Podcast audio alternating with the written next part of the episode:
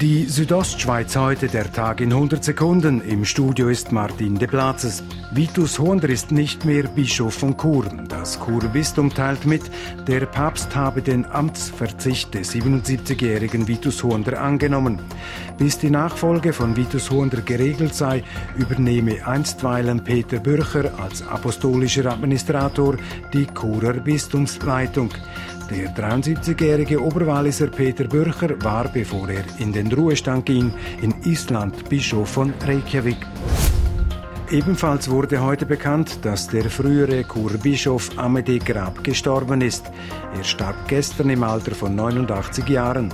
Sein Tod sei unerwartet eingetreten, schreibt das Bistum Chur in einer Mitteilung. 1998 wurde Amédée Grab zum Bischof von Chur ernannt und löste damit den umstrittenen Wolfgang Haas ab, der seitdem Erzbischof in Vaduz ist. 2007 schließlich endete Amédée Grabs Zeit als Bischof von Chur sein Nachfolger war Vitus Huonder. Nach dem gestrigen klaren Ja zum AHV-Steuerdeal gilt es nun, die Steuerreform auf kantonaler Ebene umzusetzen. Der Bündner FDP-Ständerat Martin Schmid erwartet intensive Diskussionen. Es ist auch richtig, wo man Prioritäten setzt, auch vom Standort Graubünden, denn am Schluss muss man aus meiner Sicht das machen, was auch für die Volkswirtschaft gut ist. Der Große Rat debattiert im August über die Umsetzung der Steuerreform. Die SP behält sich offen, je nach Resultat der Debatte das Referendum zu ergreifen, wie Parteipräsident Philipp Wilhelm gegenüber RSU bestätigte.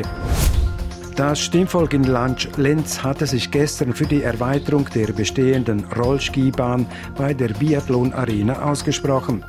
Die Bahn soll auf insgesamt 5,2 Kilometer ausgebaut werden.